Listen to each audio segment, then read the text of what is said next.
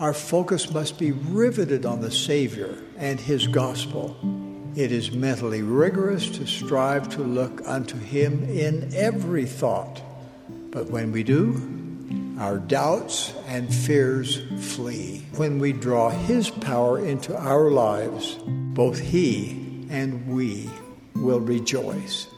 Welcome, everyone, to the Doubt Not, Fear Not podcast today. We're here with Bishop Paulo Bisogno of the Massey Ward in the Henderson Stake, and we're grateful for him and his time to be able to share with us today. My name is Philip Skeen, and I'm the Auckland City Building Institute Director, and we're grateful to be here on this podcast. The topic of our podcast today is the divine purposes of sexual intimacy. And so, with this request that we've had from young adults, we wanted to explore understanding that God given gift of sexuality within the plan of happiness and how this helps us understand the importance of not only the law of chastity, but our opportunity to become like our Heavenly Father in this, this sacred role as our parents in, in marriage. And so I'd like to introduce Bishop Bisogno. He works for the Church of Jesus Christ of Latter day Saints uh, in welfare and family services, and he is a registered psychologist and has had many many years of experience in working with not only individuals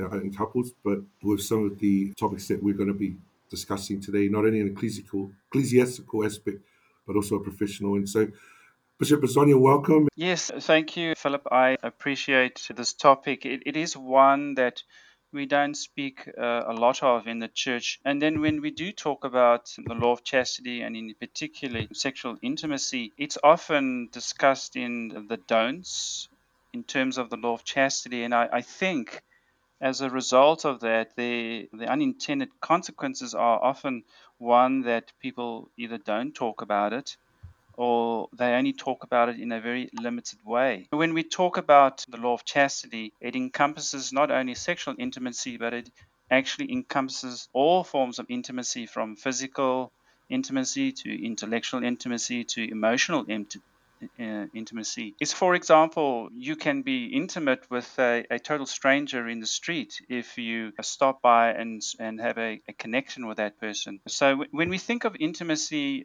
we tend to think only of it in terms of sexual intimacy, but in fact, intimacy has a, a very broad scope and it can be experienced on different in different ways. And as we grow up in church, often in terms of the law of chastity, that creates some negative conditioning. And that negative conditioning often clouds the way we see or understand sexual intimacy. I think it's important for us to be mindful that sexual intimacy, which is largely influenced by the human condition, which we sometimes refer to as the sexual drive, which is primarily designed so that uh, we are attracted to another human being, which is a vital component to the plan of salvation. Sometimes uh, one may use the term with a married couple that they invite our Heavenly Father's children to the earth through marriage and then eventually engaging in sexual intimacy. So it's important to reiterate that these feelings and these drivers that we have are very powerful, but more importantly, they are intended and they are God given and that they are sacred, which is why our Heavenly Father has given us the law of chastity because these drivers are so strong and so powerful and have such a significant impact on individuals, we did need some some direction in terms of how to apply this sacred power appropriately. So often when we, we, we think of sexual intimacy, we may assume that it's connected only to procreation. And although this is an important component to uh, sexual intimacy, sometimes we may think because of the way the law of chastity is taught, is that it's the only use of the uh, sexual drive that human beings have. And of course, it does play an important role in the plan of salvation. But there are other aspects which are just as important that of not only is it for the use of procreation, but it's also for the use of human connection. Connecting with your spouse that way is a much more powerful connection in terms of the emotional connection that couples have. And it's about learning who each other are, what's important to them, and what makes them feel like they are valued in a relationship. Now, often in terms of understanding the sacredness um, of sexual intimacy. It's important for us to understand why this law needs to be guided by our Heavenly Father's wisdom because it, it is such a, a, it is one of the most exalting powers that are present in, in the universe. To give you some perspective, if we think about Heavenly Father, Him being a God, what distinguishes Him between Himself being a God and, uh, say, the angels or the servants of God? And it's precisely this it's the fact that our Heavenly Father has the ability to have children. And so the use of these powers are exalting. It is what distinguishes uh, a person from being a god from being not a god. And so when you see it from that perspective, it gives you an idea of how sacred and how exalting this power is and that when it is respected and used appropriately, it has enormous ability to realize our full potential, which is to become exalted. And so you can see how important our understanding of the correct use of the law of chastity and particularly sexual intimacy is with regards to who we are, how we respect this, this divine uh, drive within ourselves. I was reading from the August uh, 2020 Ensign regarding a quote by Elder Sister Renlund that they had shared, and it says, Heavenly Father intends that sexual relations in marriage be used to create children and to express love and strengthen the emotional, spiritual, and physical connected connections between husband and wife. In marriage, sexual intimacy should unite wife and husband together in trust, devotion, and consideration for each other. Sexual relations within marriage must respect the agency of both partners and should not be used to control or dominate. And so, with what you said, I really appreciated that because sometimes we think of what it says in the family proclamation in the first commandment given to Adam and Eve for husband and wife to multiply and replenish the earth. And then at the same time, the part of, of the proclamation where you read it and, and, and it's important that you become one and you express that love and strengthen each other in a number of different ways, emotionally, spiritually, physically, and you literally in every way become one. I just appreciated that you, you touched on that. I, I think the power to become one lies in the correct application of the law of chastity because our Heavenly Father has instructed His children that sexual intimacy is only allowed within the, the bounds of marriage. And then once a a couple are married, then complete fidelity needs to be uh, required. So, what, what we are really learning there is that the sexual experience between two people should be unique to those two people. And if you think about that concept, it's a very powerful concept to consider because when two people do something for the first time with each other, it creates a unique bond that can't be created in any other circumstances. So when you think about the law of chastity and its application in that way, you, you can then understand how this concept of becoming one is largely influenced by the application of the law of chastity and how it's applied in sexual intimacy. So you can see this uniqueness that comes into the marriage where it, it can only be performed in the environment of a marriage. And so it creates a very special bond between two individuals because it's unique to those two individuals. And through that process of that uniqueness, it's, it galvanizes that relationship and it has that, in, that intended uh, desire to be, help them to become one purely because they both have experienced something unique just between the two of them and no one else. So, Bishop, what is appropriate and what is inappropriate in terms of sexual intimacy within marriage? Yeah, that's a great question because I think there's a lot of variation in what couples will accept. And I'm not saying accept something that's inappropriate to be okay. I'm not saying that. But what I'm saying is the Lord uh, knows the human body. And so he's purposely not indicated everything that's appropriate and inappropriate, but given us some general guidelines. For example, a very clear guideline in terms of what's appropriate and what's inappropriate is committing adultery. Now, if a couple is married, then there must be complete fidelity. So, any sexual relationships with a married couple outside of that, that relationship is wrong. Another very clear guideline for what's inappropriate is to engage in any form of sexual relationships outside of the, the, the, bounds of marriage. And so, what we have to understand when it comes to discerning between what's appropriate and what's inappropriate, there are some dynamics that influence that between couples. That can be anything from their value system.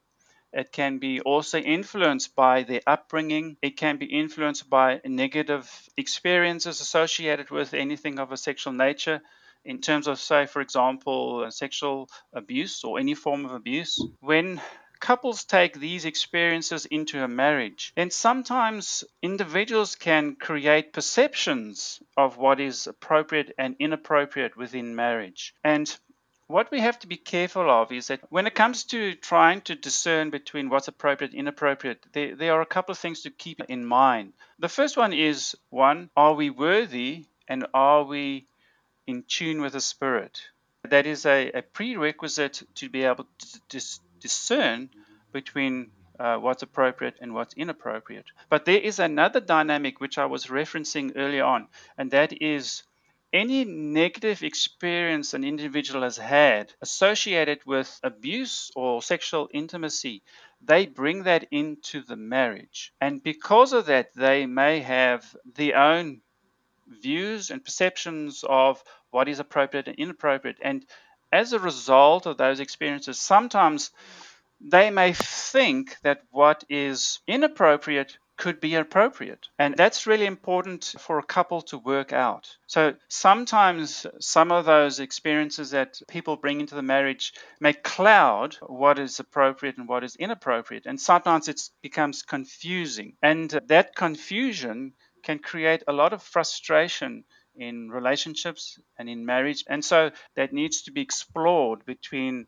a husband and a wife, which doesn't come natural. And they go into the marriage ill equipped or not even aware that sexual intimacy is something that a husband and wife learn together and to teach each other what is appropriate, what they feel comfortable with, and what doesn't fit well with them. And of course, we have to keep in mind that when couples get married, they may think that now that they're married, they can engage in sexual intimacy, thinking that, oh, it's simple, it just happens like this. And it's not quite like that. It's actually a complex component of marriage that requires a lot of discussion, a lot of indicating and telling each other what one is comfortable with and what is not comfortable with, and being able to explore, for example, sometimes with negative conditioning, something that may be appropriate may feel inappropriate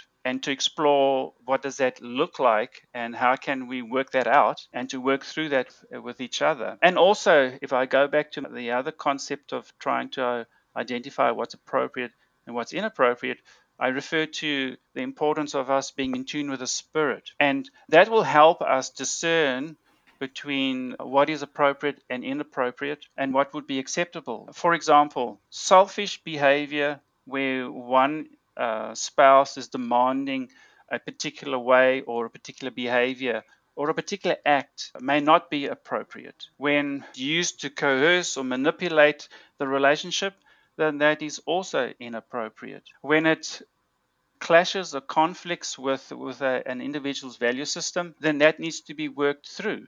Uh, as to whether it's more an issue of incorrect perceptions of what is appropriate and what is not, and how that value system has been developed. And of course, one of the gold standards in terms of what's appropriate and what's inappropriate is there must be consent. There must be consent by both individuals. So, whatever the, the requests are, or whatever their sexual intimacy contains or entails, is something that both parties are comfortable with, that they agreed to, and that it is something that creates and fulfills and enhances the relationship as opposed to puts any strain on it. So, in terms of the question what's appropriate and what's inappropriate, the, the following questions may be helpful as you discuss any dispute in sexual activity.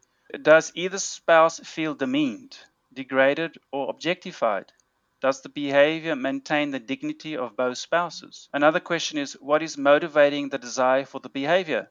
What is motivating the other spouse's response? Would God approve of the behavior? So these questions that I've just referred to now come from a, a really um, excellent book that I reference often in my work, which is one of the best books I've found in the church that addresses this topic of intimacy and, and in particularly sexual intimacy and sexual fulfillment. The name of the book, and I, I really love the title, uh, it's called And They Were Not Ashamed. And it's written by a, a, member, and her name is Laura Brotherson. And she, as a married uh, woman, found herself feeling really inadequate around this concept in marriage. And she admitted as a couple they struggled in this area to the point where the, the concept of sexual intimacy became a turnoff something that they did not engage in, which I think can create all kinds of problems because one of the primary components and aspects of marriage is to engage in sexual fulfillment and sexual intimacy. And so she decided to research this topic with, within the church and write a book. And the outcome um, of this research, she compiled what she had learned. And this is both in terms of the scriptures, in terms of church leaders, and from her own personal experience. And so it's a great book, a great resource, a great reference for couples out there. I highly recommend it, especially for newly marrieds. I can promise you that as you work through this book as a couple, you will learn a lot about this topic, but also you will learn to challenge some of the possible inaccurate perceptions that you may bring into a relation, particularly in, in terms of sexual intimacy. You will learn a lot about how you can enhance this component in your marriage, which is such an important component. You will learn how different the male and the female body is, and you will learn how different the expectations of the male and the female are and how to navigate that complexity, which we all have to do because it's a reality. As I think of our audience, the young adults, and them preparing to one day be married and be able to engage in this opportunity that our Heavenly Father has provided for us in terms of sexual intimacy. Some of us might not have been taught about, as you mentioned previously, the positive aspects of sexuality, only the negative consequences of violating the Lord's chastity or maybe we weren't taught anything about sexual purity. And with so much of what, as you mentioned, we learned about sexuality coming from media, those skewed messages combined with a lack of understanding about God's view of sexuality can contribute to unhealthy relationships, perhaps pornography use, and maybe abusing others' agency, as you talked about what's appropriate, what's inappropriate. What counsel can you provide for our young adults who may not be married at this time as they prepare for marriage and prepare for sexual intimacy? It's a really important question because, as mentioned, often young single adults will think that once they're married, they can start engaging in sexual intimacy and that it's a, a simple pr- process that uh, will f- sort of uh, work out by itself. And that is an incorrect perception. So, how do Latter day Saints prepare themselves to enter into that relationship when all their life they've been taught to not engage in that in any way, and then to expect them to suddenly know how to engage in that behavior because they're married. One of the precautions and dangers that we have in society today is that sex and sexual intimacy can be taught on the internet. And the internet is a place where both good and bad reside. And it is for us to decide where do we go to understand and learn about certain things that are important to us. So, one of the things that is uh, is a major problem in the society today is that a lot of sexual education takes place within the, the realms of pornography. And this is not God's way of sexual intimacy. This is a counterfeit and it is the complete opposite. But if that's been your form of education, then you are going to take that mindset and that perception of what sexual intimacy should be and what it looks like into the marriage. And it's going to create problems because it is not designed to be applied in that way. So, if that's been your source of education, then understand that you have developed an inaccurate perception of how to apply sexual intimacy in a marriage. So, it's really important to understand that so that you are aware that's not how you learn about sexual intimacy and that it'll create a lot of damage taking it into the marriage. So, how do young single adults and any others who are entering into marriage learn about what is appropriate and what to think about in preparation for going into a marriage? Well, the most natural place, which very seldom occurs, is within the family and between children and parents. That would be the place that it should take place, it should occur. One of the fundamental mistakes that parents make, and this is probably good for young single adults to know prior to getting married and before they have children, is that teaching children about the law of chastity and sexual intimacy should start not when they are 11 or 12. And again, there, there are uh, uh, wonderful resources within the church, but there is a booklet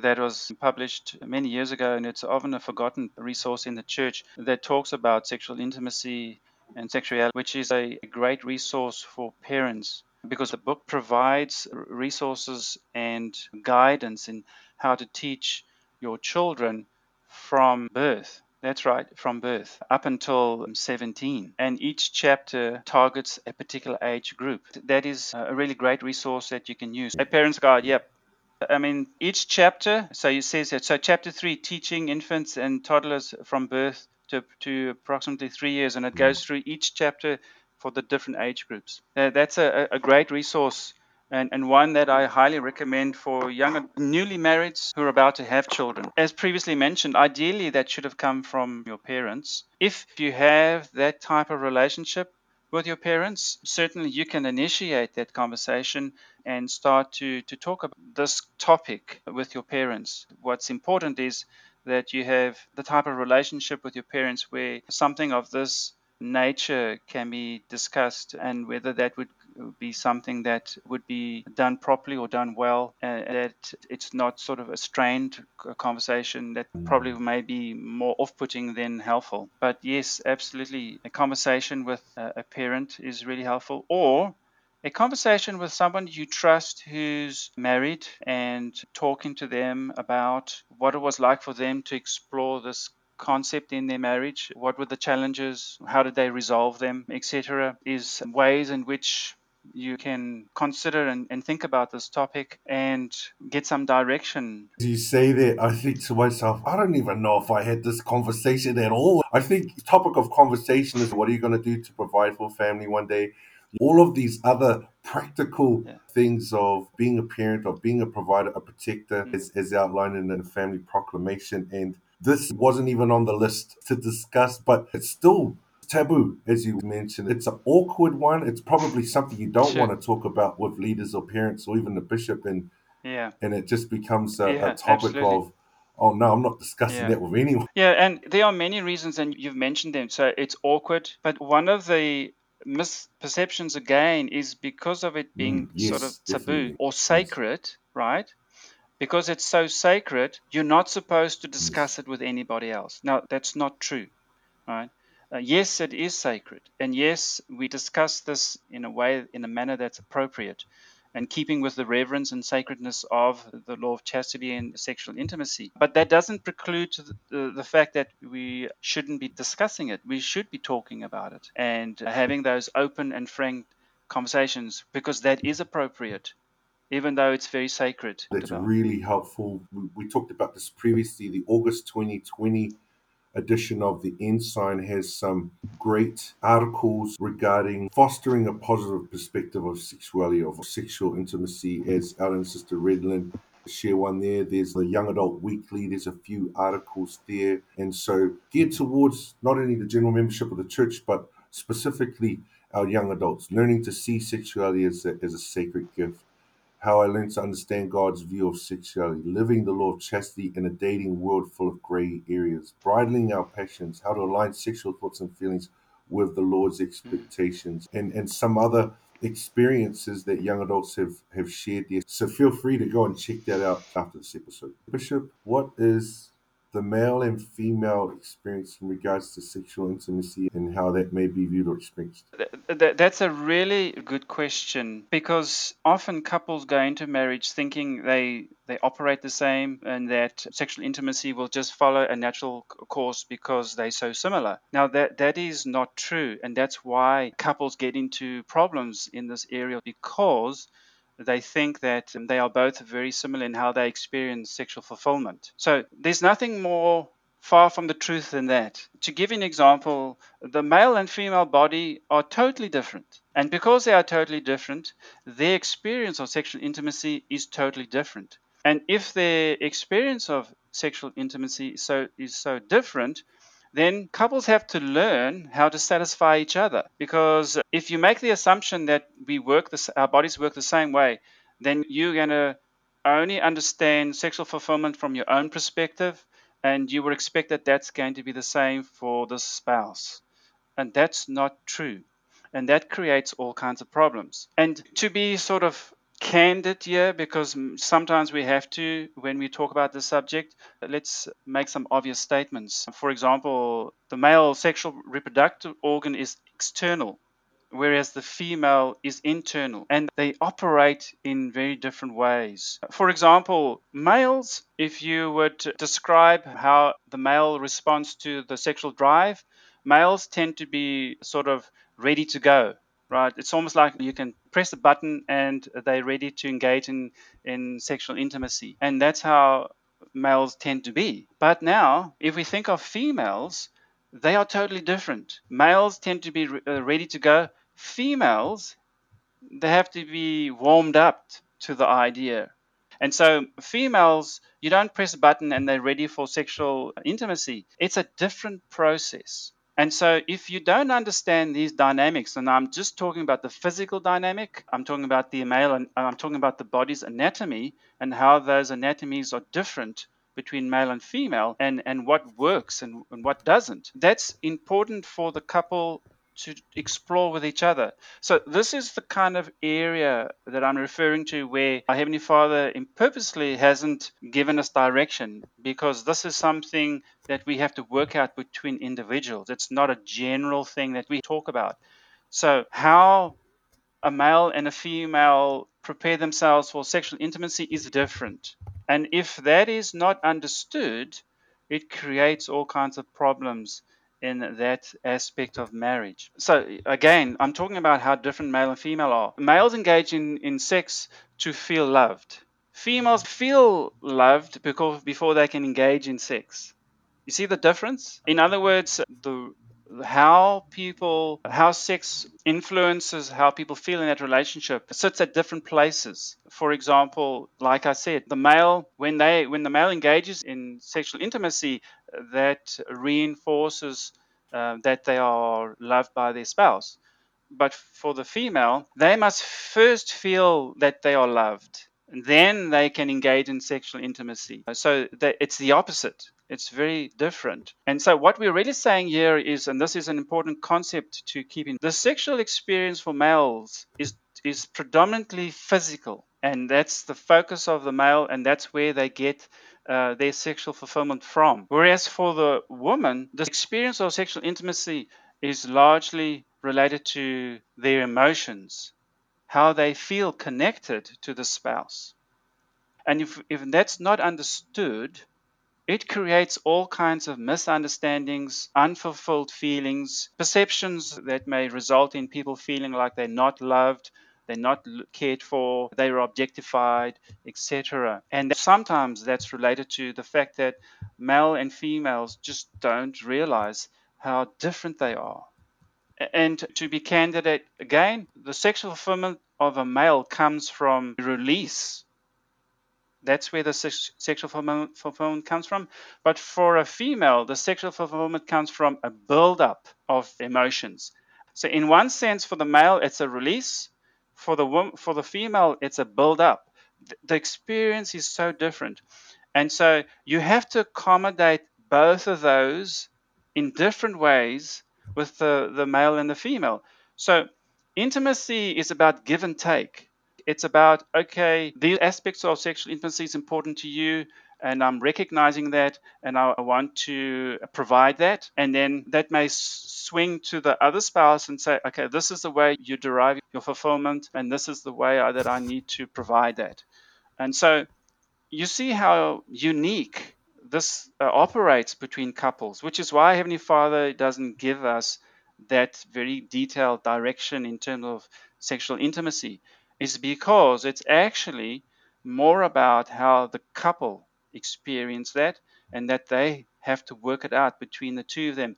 And that requires a lot of trust between the spouses because you're going to talk about things that will set you up to feel very vulnerable. Because this is about some very unique aspects of you as a human being. And when you recognize that and you respect that and you provide that, you're now tapping into again that uniqueness of the relationship, which is coming back to the purpose of sexual intimacy and the law of chastity and marriage, which is becoming one. And one of the, the biggest contributing factors to a couple becoming one is the unique experiences between the two of them. And you can see how, in the area of uh, sexual intimacy, it is rich with that potential as you understand how that works for each other and how you can provide that for each other so that you both feel fulfilled, you both feel respected, and you both feel satisfied. A few of those words there brought me back to the scriptures of Genesis 2.24, which says, Therefore shall a man leave his father and his mother and shall cleave unto his wife, and they shall be one flesh. And so I know we touched on that previously, and you, made me think of a quote by out of David A. Bednar of the Quorum of the Twelve Apostles, where he explained intimate relations are not merely a curiosity to be explored, an appetite to be satisfied, or a type of recreational entertainment to be pursued selfishly. They are not a conquest to be achieved or simply an act to be performed. Rather, they are in mortality one of the ultimate expressions of our divine nature and potential, and a way of strengthening emotional and spiritual bonds between husband and wife. So appreciate those thoughts and, and the scripture and mm. quote came to mind. Out of Holland, he says, with the gift of the atonement of Jesus Christ and the strength of Him to help us, we can improve and the great things about the gospel is we get credit for trying, even if we don't always succeed. So, hey, we're trying today. We're trying, Paulo. I feel like there's going to be some things here that are going to be helpful for some. For some, they'll already know, and that's all right because we're trying to talk about something that they've asked for. And I feel like it will be of benefit for someone out there. And if it reaches someone, that's better than no one. And that's what we're working with are the ones. And if it's done nothing yeah. but, first of all, get them thinking, mm. and then secondly, maybe talking, whether it's to their peers or someone. That is a success for me because I think we would have yeah. said some things today that they've never thought of. We may not see the results from a, a response to the podcast, but there, there may be results that yeah. we will never know. I just want to say thank you so much, Bishop Bisogno, for being here today, for not only your uh, spiritual advice and counsel as a bishop, but also your professional advice and counsel as a, as a trained counselor and psychologist. And so I, I want to refer back to For Strength of Youth pamphlet where it talks about sexual purity and it says, quoting from the family proclamation, the sacred powers of procreation are to be employed only between man and woman, lawfully wedded as husband and wife. And then the first paragraph I'd like to read also is physical intimacy between husband and wife is beautiful and sacred. It is ordained of God for the creation of children and for the expression of love between husband and wife. God has commanded that sexual intimacy be reserved for marriage. First standards there are for young adults, they're for adults, they're for everyone.